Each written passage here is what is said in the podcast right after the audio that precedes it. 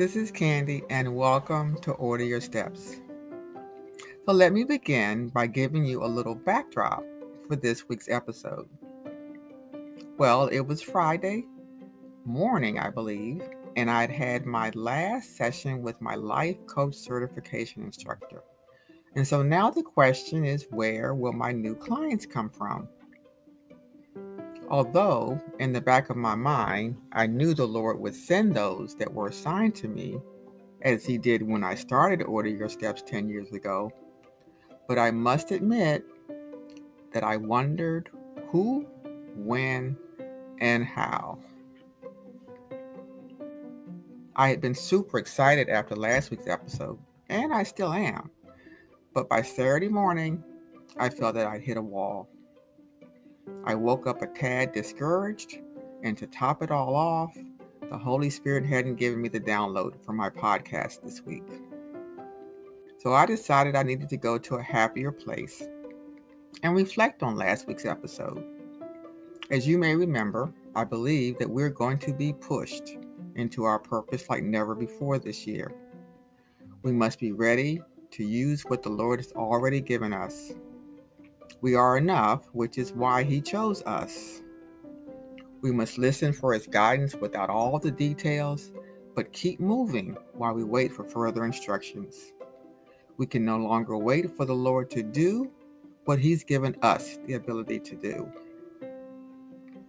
So, as I was lying in bed, anxiously awaiting to hear the voice of the Holy Spirit, he reminded me that I had posted this scripture earlier in the week. And it says, Farmers who wait for perfect weather never plant. If they watch every cloud, they never harvest. Now that's Ecclesiastes 11 and 4. Now the message is that there will never be a perfect time to take our next step. But then I heard in my spirit seed, time, and harvest. Thus, my topic for this week farming analogies are used throughout the Bible, so I started my search, which began in Genesis. As long as the earth endures seed time and harvest, cold and heat, summer and winter, day and night will never cease. Now, the New Living Translation says, As long as the earth remains, there will be planting and harvest, cold and heat, summer and winter, day and night. Now, I realize that this may appear somewhat unusual but remember, we are dealing with the Holy Spirit who pushes us outside of our norm. So just stay with me as we look at a few steps of the farming process with some accompanying scriptures. Now we have prepare the soil, sow and plant the seed, feed the soil, and water. The scripture says, the farmer knows just what to do, for God has given him understanding.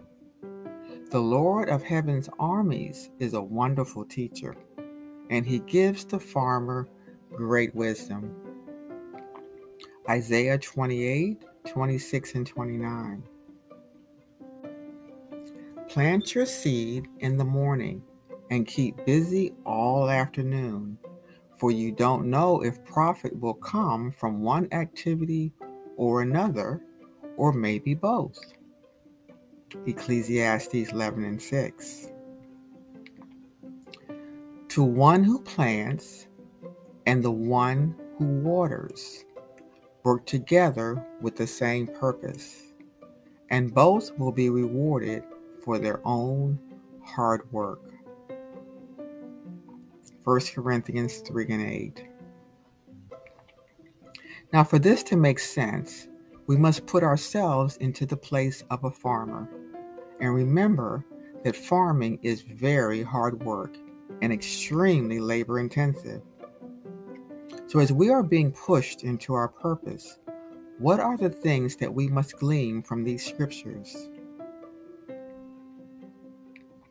Number one, the Lord has given us understanding, and He is a wonderful teacher and has given us great wisdom for the task at hand and for the journey ahead. Number two, plant the seed early in the morning and work all afternoon. Let the success of the task rest in the hand of the Lord, but we must get the task done. And number three, don't try to work alone and do it all. Some will plant and others for water. We are working hard to achieve a great harvest. It's our responsibility to do the work, no matter what the results, because the Lord will reward us for our efforts and the quality of our work. Now, there will be a part two to this episode, and next week we will be talking about harvest. We must first have faith in our seed. And if we sow our seeds in faith, we know that the Lord will provide the increase and we will reap a great harvest. So stay tuned.